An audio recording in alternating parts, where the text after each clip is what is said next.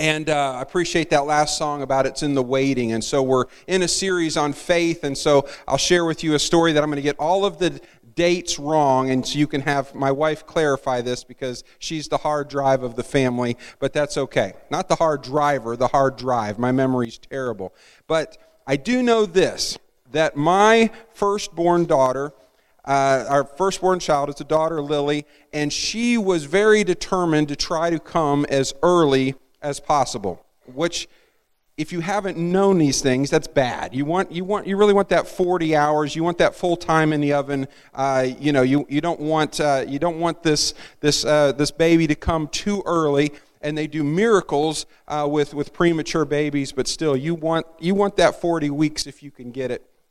So I think around 25 weeks of pregnancy, I'm downtown. Who remembers City Center Mall?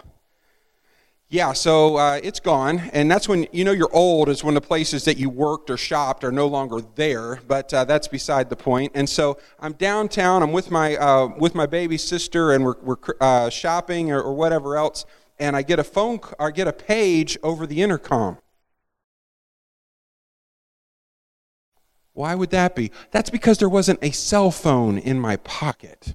Uh, this is pre cell phone days, and so, uh, or at least where I could afford to carry one around all the time. And and uh, and so they actually did this thing like, oh, Adam Gannell, can you please uh, come to the restaurant? Yeah, okay. And so I took them a few times, and I go to the desk, and and they uh, said, uh, you need to get home. And um, and so Danielle had had um, a lot of bleeding, and we thought we'd lost the baby, and and so we end up with Danielle checked into Grant Hospital forever uh, because uh, Lily kept trying to come early, and so we're, we're praying for this miracle of, of, of a healthy baby girl, right?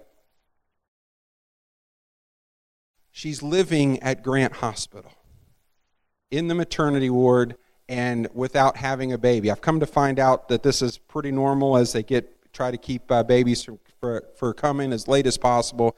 And, and so four weeks go by. And then finally, at 29 weeks, Lily's born. Wow.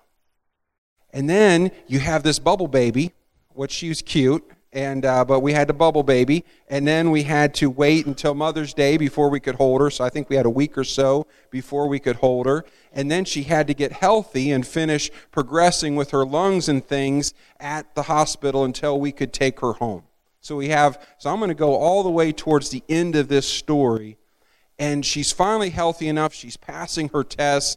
And if you've been in any sort of situation, long term uh, hospital stay or whatever, where do you want to go? You just want to go home. And of course, we're thankful for the care for the baby. We want to take her home as healthy uh, as possible. We don't want it to be risky, even though there were risks that we had to face. But she'd ach- achieved all these milestones, and we were told by the doctor in charge that we were going to get to take her home if all these numbers were right, she had to like feed with a bottle. Anyways, I don't want to bore you with all the details. But we were targeting to this day of taking her home. And we show up to the hospital, and because at this point we're just come, we're both coming back to see her, right? The doctor in charge is not there, and so a doctor is filling in, and he's not willing to release Lily to us. Because he's the fill in, right? He's the substitute teacher. Like he's he's not going to put his name on the line for that. And so we are devastated. And so this whole challenge was that she would get through the night with her with with being able to take a bottle from somebody else without throwing off her heart alarms and all of this stuff. I don't want to take you through all the details. And I said, I'll do it. They said the nurses couldn't get her through the bottles without, without tripping these alarms. I said, I'll do it. I stayed for one night on the maternity floor with my own room at Grant Hospital. You find another man that has that under his credentials, and I'll buy you a cheeseburger. They give me my own room. I've got nurses coming and taking care of me. They think this is hilarious. Danielle is not supposed to be on site. This whole thing is about getting Lily through the night. And so I've got me, on the maternity floor at Grant Hospital. I've got my little baby girl that I think maybe up to, Danielle can give you all these numbers. I'm sure I'm screwing them up. But she's still only like five pounds somewhere in there. Like she's little. I've got me, I got my girl, I've got my bottles, and we're going to go through the night. God takes us through these moments where we have to wait for Him to move. And it's, it's in those trials, like this wasn't the only day of trial. Like we had, it, this was, I mean, if, if you've been in a situation like that, it's, it's up and down with the health, it's, it's, it's, it's all, it's everything is you have victories and you have setbacks, and, and then you just want to take your baby home. And we took her home the next day. She made it through the night with me, and, and God provided, and, and I had this moment with my daughter, and, and, and Lily and I hanging out on the maternity floor at Grant Hospital. That's one of my stories of waiting for God to move and watching Him show up in my moment of need. We're in week two of a series called All or Nothing. She's coming in for Christmas, by the way, with my son in law and my, more importantly, the grandson. And uh, I've noticed I call her more nowadays, and it's really just to see the grandson. And, and I feel a little bit bad about that, but not really bad about it. And so they'll all be in for Christmas. We're going to have him dedicated here on Christmas Eve. It's going to be fantastic.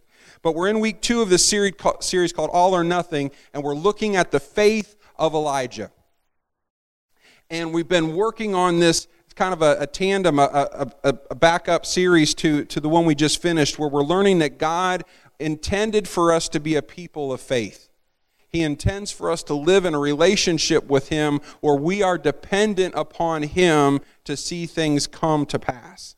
And that if there's anything I can do just under my own strength, it's not nearly scratching the surface of what He's called my life to look like. He wants things to happen in my life that in your life that only He can take the credit for. And so when I look at my little girl who's now almost 21 and has her own little fat, healthy baby boy. And I, I think she's, she's been a, a miracle that I can look at my entire life of something that I can point to and say that only God can do. Right? And so last week we started, I, I, I said we were all mogs and wogs. You guys remember that? M O G W O G, man of God, woman of God. And the challenge was in week one is to begin to see ourselves to look in the mirror and say, Man of God, woman of God. That's how God the Father sees us. He expects us to walk in that authority, He expects us to walk in that confidence, He expects us to walk in that dependence to Him. And if we're His, that means we obey Him. So last week we moved through uh, flexing our faith muscles. I can't say that very fast. Flexing our faith muscles, okay? So we have obedience and dependence is, is what he calls us to in this life. Today, I've got a title for you My God is bigger than your God. My God is bigger than your God. So let's go to 1 Kings 18, if you can with me. We're going to hang out there. Today's big thought is this false gods promise what only the true God provides. False gods promise what only the true gods provide. So go to your e Bible, Digibible, Real Bible, whatever you want to, or we'll have some of this on the screen, I hope. But we're going to hang out in 1 Kings. And our story today is going to be in 18, chapter 18, but I want to catch you up. So we met Elijah last week, and he comes out of the woodwork. We're introduced by him walking up to the king of the northern kingdom of the Hebrew people and he says this He says, There will be no dew or rain until I give the word. And by the way, it's going to be a while. And so then we have this three year period, and during this time, we're given another couple snapshots into what's going on with Elijah. We said that he went and hung out by a brook until, that, until it dried up. And, and he had pizza delivery guys coming, right? He had ravens coming, it says, bringing him food every day. And so Uber Eats is dropping in chunks of meat. Now, it was pre chewed by a bird. I don't know if that would be good or not. Um, no, it just says that ravens brought him meat every day. But then it said that the Lord asked him to, told him to go to stay with a widow in a town called Zarephath as soon as that brook dried out. And we finished with that little story last week that how challenging would that be to have a need and to walk up to basically the neediest person that you come across and ask them to help you. And last week's story just simply showed us one of the greatest truths of the whole Bible is that if we will put God first, He takes care of everything else. And Jesus would sum that up in these great words of seek first the kingdom of God, and all these things would be added unto you.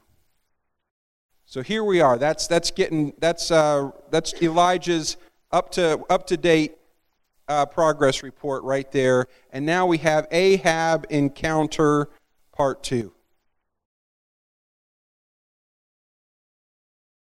Elijah goes and finds Ahab, and let's go to 1 Kings 18 17. Is this okay? You guys sleeping on me? If your neighbor's sleeping, give them a good poke right now. Say, pay attention.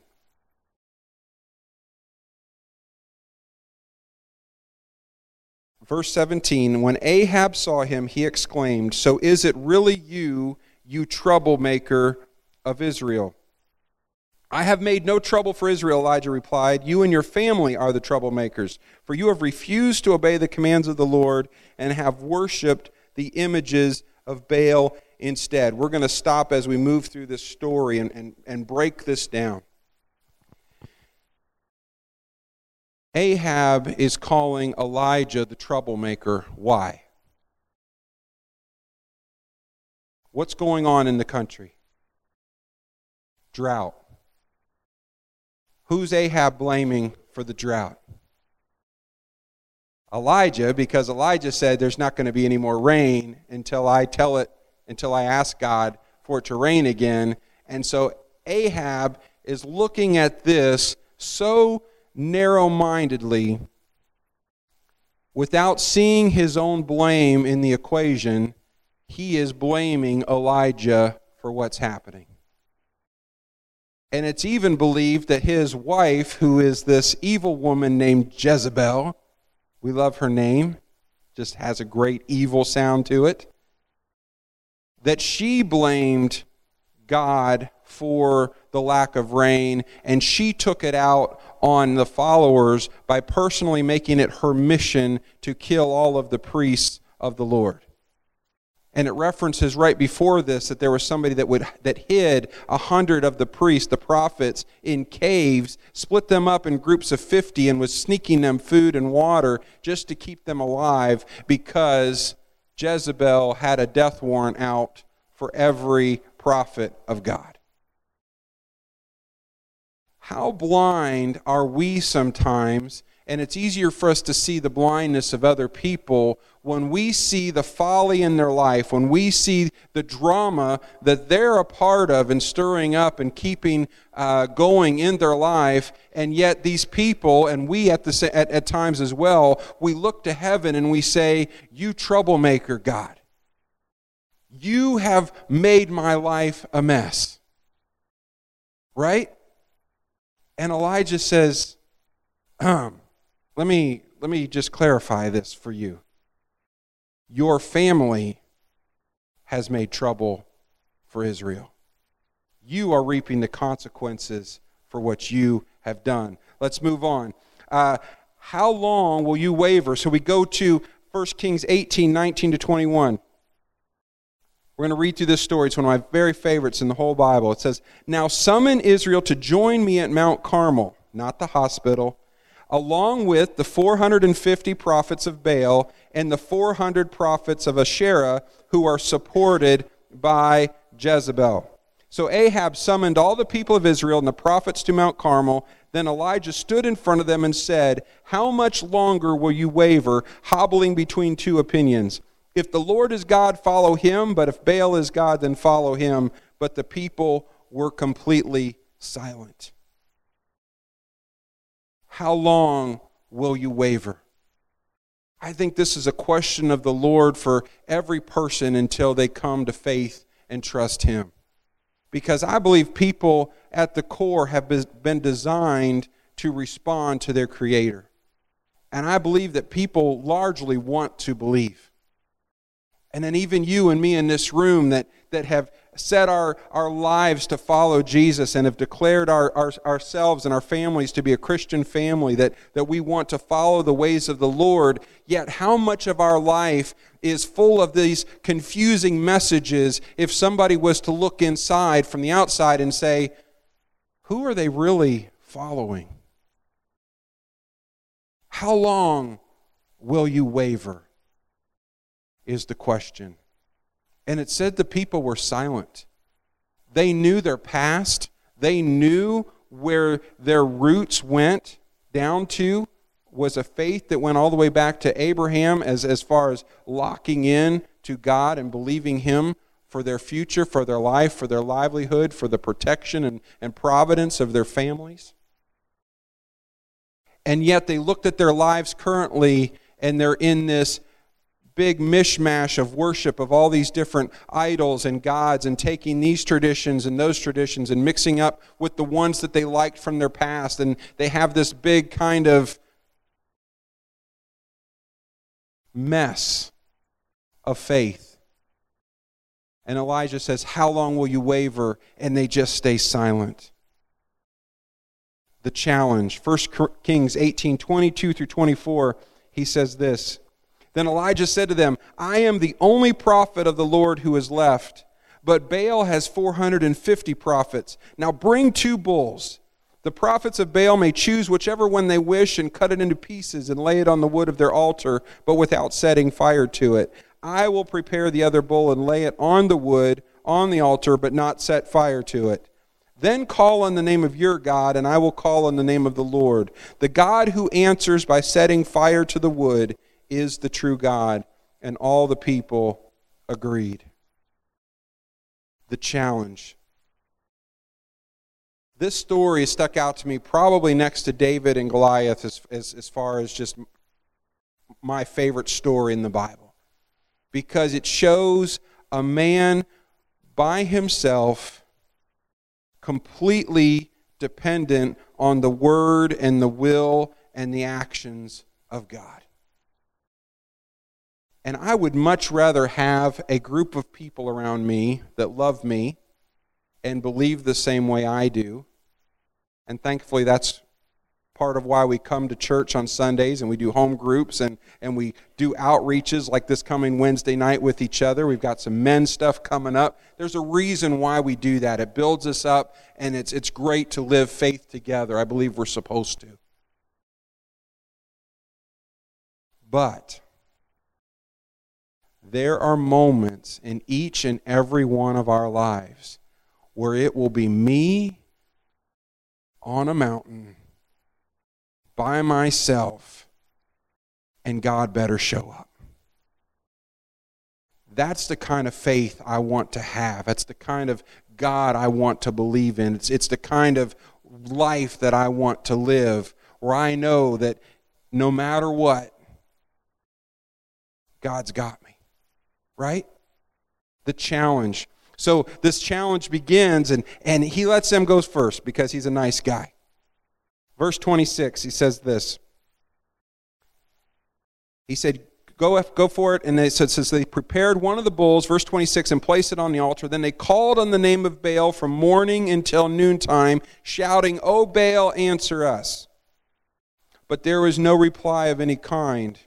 Then they danced, hobbling around the altar they had made.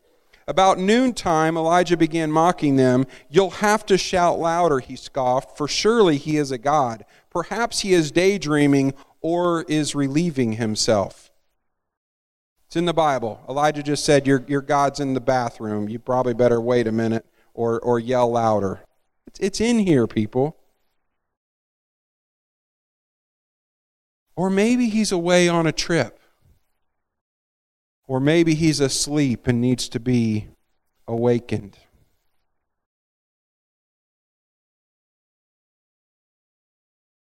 Let me tell you something about our God. He's not away on a trip. There's some theories just about you know, just how the earth was created, and many people don't believe in God whatsoever, and it leaves them with a pretty pathetic uh, choice left, in my opinion. But then, even those that consider a God consider it to be like this watchmaker that would create everything and then just kind of set this thing on its course, and then it's just going to kind of go through the motions until it runs out. So, kind of like, I'm going to make this, wind it up, set it loose, and whatever happens, happens, and put my feet up on the, on the ottoman and sit back and play with the stars or something. A checked out God. Our God is not asleep. Our God is not away on a trip. He's not in the bathroom. He's here. And He hears every cry, He sees every tear, He celebrates with us, He sees every life. He's present. Elijah continues. He says, Shout louder. But get this, go to 18, verse 28. I know this is a little bit different way to preach to go through just a verse at a time like this, but the story just tells itself. It says, So they shouted louder, and following their normal custom, get that word, normal. They shouted louder, and following their normal custom, they cut themselves with knives and swords until the blood gushed out. They raved all afternoon until the time of the evening sacrifice, but still there was no sound, no reply, no response. It was their normal custom to throw themselves at the altar, to dance around like idiots, and to cut themselves until their blood gushed as a provocation to get the Lord, to get their God to move. When you put your attention which is another way of saying worship. When you worship a false god, now I don't think any of you have a little carved idol in a closet in your home. Anybody? Because you're weird if you do. Um, that's not a part of our society where people just have, you know, okay, this is this is our little guy over here, and and and we're going to, you know, some cultures still do around the world. I've always wanted to say at certain restaurants, I, I love Chinese food but I'll see the little statue with fruit setting out. I, I always want to ask the guy at the counter, has, has he ever taken a bite? Like, uh, I'm not there to be rude. I'm there to buy my Kung Pao chicken, but um, and that's not going to minister the love of Jesus. But the little the little gold God has never taken a bite of the orange. Okay, and so that's not what we do as far as modern Americans. We don't have this carved image, but yet we fill our lives with all of these things that we chase and that we sacrifice for, and it becomes the normal custom to expend our lives and our blood and our guts for in some sort of effort that it would be manifestation into something that would meet our needs and show up and take care of us. And so, what have you given yourself for? This is normal custom, and I believe it's still today. And so this is this goes directly against the word of God that says that Jesus laid his life down for us on the cross. That one man would die for the sin of all. And so I don't have to cut myself to release the power and the love of God. The Bible says that He loves me in spite of my sin, but He loves me for me. And that He made the sacrifice that I couldn't make. Because even if I offer myself, I'm an impure, I am a sinful person. Believe it or not. You can ask my mom or my wife if you don't think so. It doesn't do me any good to sacrifice myself. That is something that is a normal custom to false gods. The opposite is true for the living God. He says, Come to me through my Son, that I loved you so much that I would lay his life down so that you could walk across that bridge to have a relationship with me. And then the Bible says that I will put on his righteousness as like a coat that some of y'all are wearing in here because you're still cold. But I get to put on the righteousness of Christ that I could never give enough for, or do enough for, or pay enough for, or sacrifice enough for.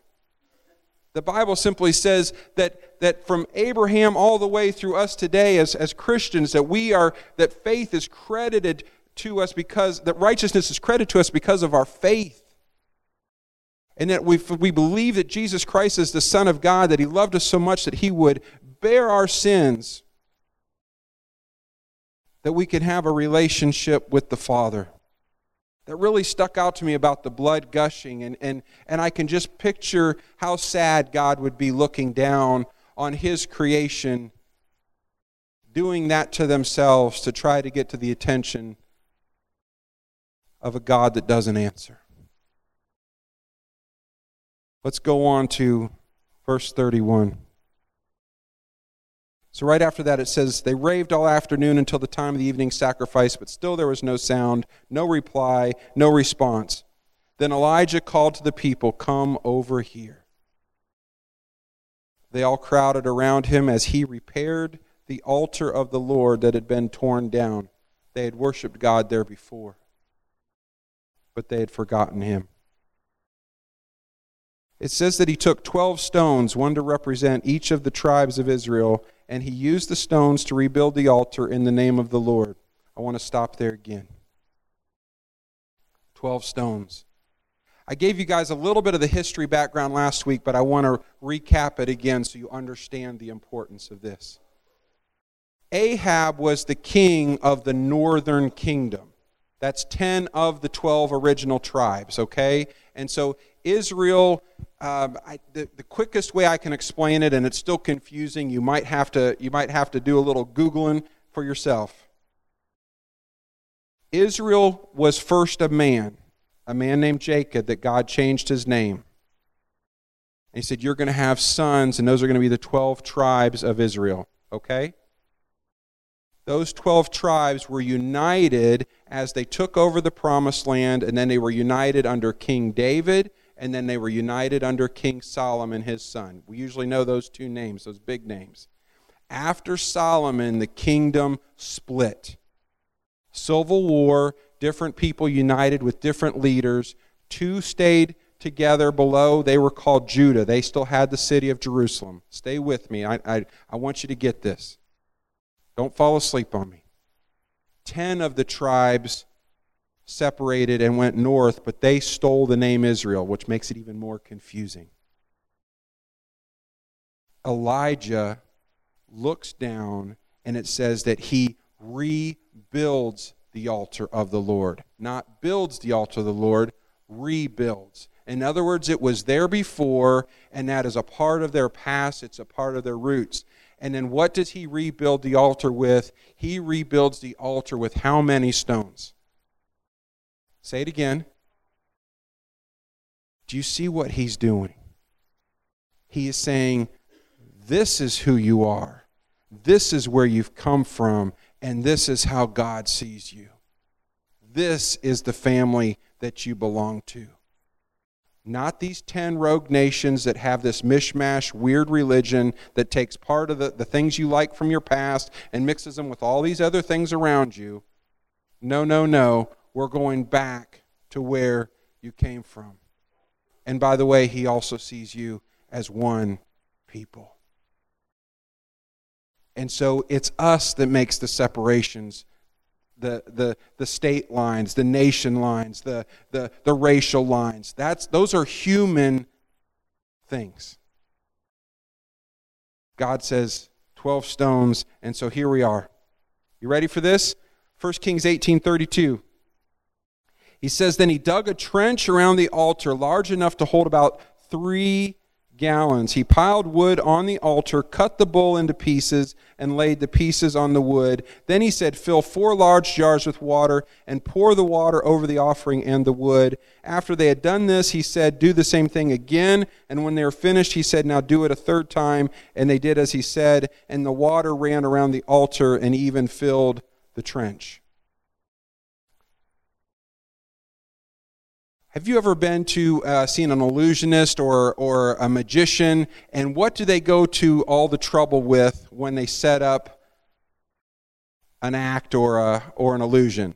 Nothing up my sleeve, right? So they, they go to this whole elaborate thing, which there really is an illusion happening, but they they do all of this so that they set this thing up in front of you that there's no way something tricky could happen, which we all know because magic's is that okay if I say magic's not real? I didn't want to spoil it for anybody. Um, but these guys are illusionists. So they set this thing up, and there's usually like these elaborate ways of, of kind of like nothing up my sleeve. Well, Elijah is making sure that everybody there that is watching, this goes back to the faith thing, that only God can take credit for what's about to happen.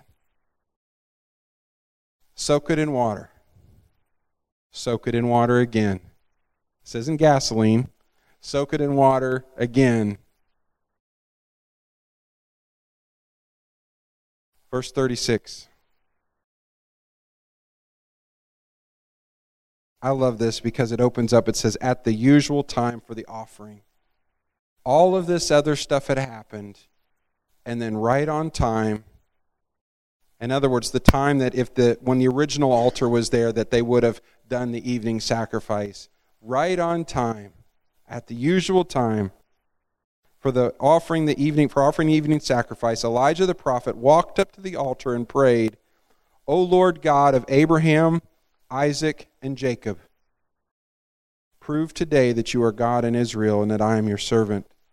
Prove that I've done all of this at your command. O Lord, answer me. Answer me so these people will know that you, O Lord, are God and that you have brought them back to yourself. This makes me think of just the prayers that I pray.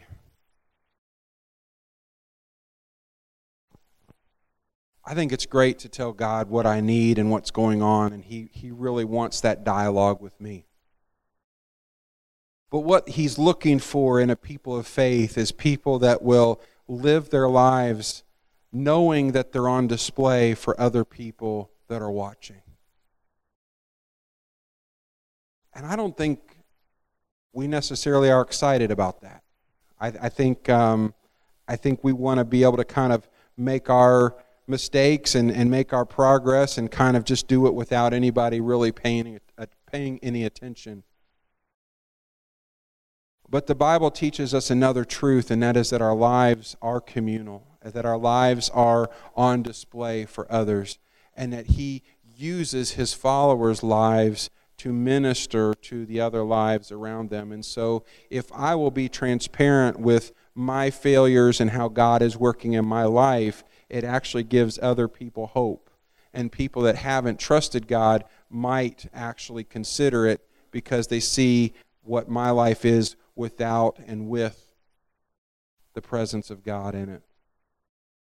And so Elijah makes this prayer. He says, Answer me so that these people will know. When was the last time you prayed for something in your life, not just because you need it, but so that the people around you will know who God is? I think it's a wonderful way to look at our lives and God and, and at how God moves through them and why He chooses different ways and times to move through them. He wants our story to affect other people. Verse 39. Actually, 38. Immediately the fire of the Lord flashed down from heaven and burned up the young bull the wood, the stones, and the dust. It even licked up all the water in the trench. And when the people saw it, they fell down on the ground and cried, The Lord, He is God. Yes, the Lord, is God. My God is bigger than your God. When God has the stage, and when we yield our lives to Him and we participate, what a fun thing to be a part of. I would so much rather be an extra in the movie that God is, is rolling out throughout history than to try to force my own little screenplay and stay the main character. Right? And so, sure, Elijah was tapped on the shoulder to do this thing. But he's only introduced two chapters before this. And it just says Elijah the Tishbite shows up and tells Ahab it's not going to rain. We get these couple chapters on him. He, he mentors this guy named Elisha, and then he's, he's, he's off. We, we just get this little peek into this man's life. And yet we see these great moments of faith. And I want to live my life like that, that, that God can just send me over here and that I'll say whatever He wants me to say. That I'll go here and I'll do whatever He wants me to do. And that I trust Him for the results it's easy to get caught up in, in, in all kinds of crazy stuff when, when you're living your life and even planting a church, even something that, that looks a lot like I'm doing what God wants me to do. But even in the midst of that, I can get caught up in the results and start to take responsibility for them. I can get caught up in the planning of things and forget to go to the Lord for things. But if my heart will stay soft, if I will say, God, if you show up, the people around here are going to see that you're real, and we're going to love on them and lead them into relationship with you. If I live my life that way, if I live my life trusting Him for the results, and I'm just the obedient vessel carrying the word to wherever He sends me to carry it or to preach it to whoever He gives me the opportunity to preach it, then I've done, I've done my part. But I pray that God will answer with fire so that people will know that He is God. Some questions for us today as, we, as we're closing. What are the false gods competing for your heart? I give you that history because it's important to see the context that these people they still thought they were worshiping God. I think that's the saddest of all. I pray for atheists, I pray for people that are locked into a false religion, but how sad that there are people out there that think that they are worshiping the true God and, and yet they've, they've really settled for this mess of things.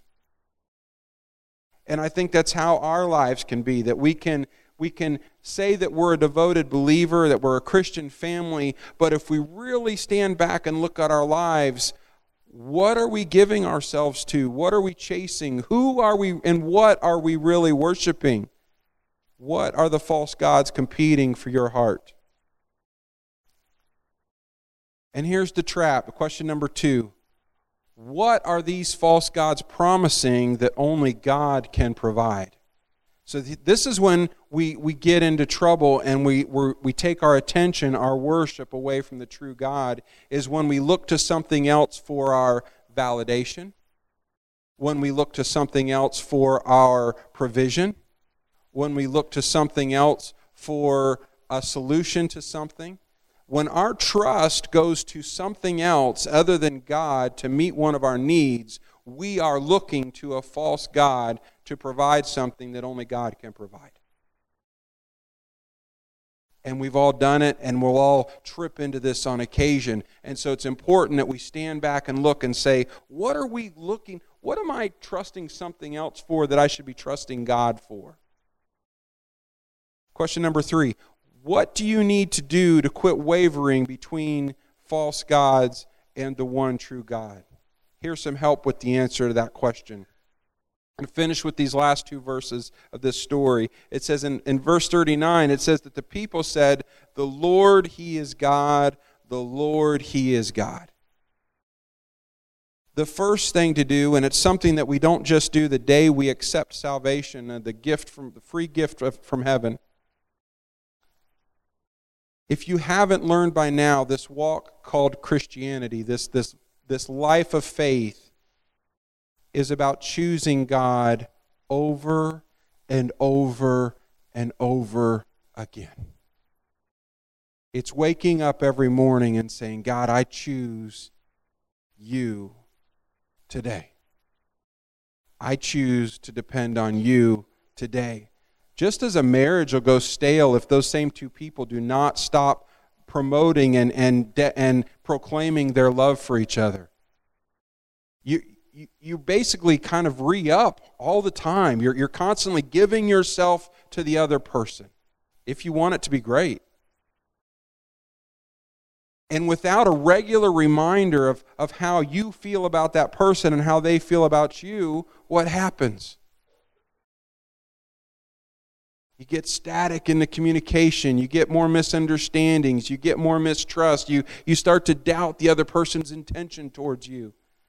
And a relationship with God is much the same, but, but even more important that, that on a regular basis, I look to heaven and I say, My life, my life is yours. I'm dependent upon you for my very breath, for everything I need. Father God, forgive me for every moment that I would ever think that I'm the one taking care of my wife and kids. God, you're, you're using me to provide for them, and I'm thankful for it. I'm thankful for the strength you've given me. I'm thankful for the work you've given me. I'm thankful for the provision you've given me. God, don't let me take my eyes off of you. Don't let me misunderstand where my help comes from. Right? Choose over and over again. Part two 1 Kings 18, 14, 1840, Elijah does not miss the opportunity. As soon as the people start declaring, He is the Lord, Elijah yells, Seize the prophets of Baal. And, folks, the Bible can get downright nasty at times. It says that they took those 450 prophets of Baal down into the valley right below them and they killed every single one of them. Well, that's not nice. My Jesus is nice. Really? Guess how he feels about the evil in your heart. Yes, he loves you. Yes, he's your friend. Yes, he's the Savior. Yes, he's the Son of God. But do not ever mistake our God for being anything less than purely holy. And when that light bulb comes on, on that mountaintop and, and in our lives today that as soon as we recognize on what something else, on how something else has moved in on our hearts, would we be so vicious to the things that encroach our dependence on the living God? What we usually do is we just kind of I'm just going to I'm going to just pack that up for now. But I'm going to keep it on a shelf for later. And if we do that instead of this holistic response of, God, I'm yours, and I'm going to annihilate the things that are taking my heart away from you, then we end up like that people of Israel in the first place, wavering, lost between gods choose and seize. That's how we move our hearts away from false gods and back to the one who can really provide what we're looking for. Can we pray this morning? As the worship team comes forward, we also have some uh, couples up here that some teams that are willing to pray with you. And maybe something through throughout this message this morning just pro- prompted something that you want to talk to God about and get some people to pray with you, that'd be great. Maybe something else entirely is going on in your life today. Maybe a doctor's report. Maybe something's going on with your, one of your kids. Maybe you just want to pray for direction. Those are all great reasons, and there's more to come up and ask for people to pray with you. The smart people ask for prayer. But with our heads bowed this morning, a couple questions.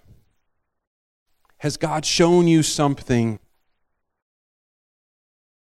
that he's in competition with for your heart? Has he shown you something? It could be something that's good. It could be a job. It could be it could be your family in a certain way. we we, we can get our priorities out of whack just by taking something good and putting it ahead of God.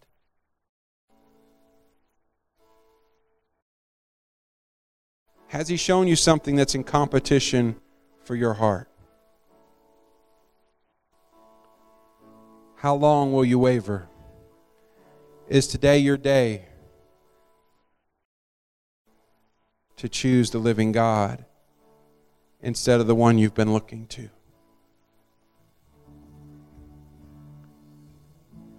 If you're ready to make that change, if God has shown you something and you want to choose God and, and seize whatever else has competed for, for your attention, if that's you this morning, would you raise your hand? I want to pray with you. I see that hand. God cares about us. He wants our hearts to be whole and healthy. He wants us to look to Him and to Him alone for our needs to be met. Maybe you've never chosen Jesus to be your Savior, to be your leader. We said last week that it goes back to those two things dependence and obedience. Will you depend on Him for righteousness? and depend on Him for eternal life, but will you also choose to obey Him and follow Him? If you're ready to cross the line of faith and make that decision this morning, would you raise your hand? I want to pray with you. We make this opportunity every every Sunday. It's the most important thing we do. Father God, I thank you for my brothers and sisters in this room. God, I thank you that you see us in our struggles, God. You are not asleep. You are not away. You're not on vacation. You are not absent, God. You're here. Father God, you see the things competing for our hearts. And Father God, you patiently cry out. How long will you waver? So, Father God, we choose you again today, and we're going to choose you again tomorrow and the next day. Heal our hearts, Lord. Take the things that have distracted us and, and annihilate them, God, whatever that looks like. Help us to walk away, run away, shut the door on things, God. We thank you, Jesus. Let's stand and worship as we close this morning.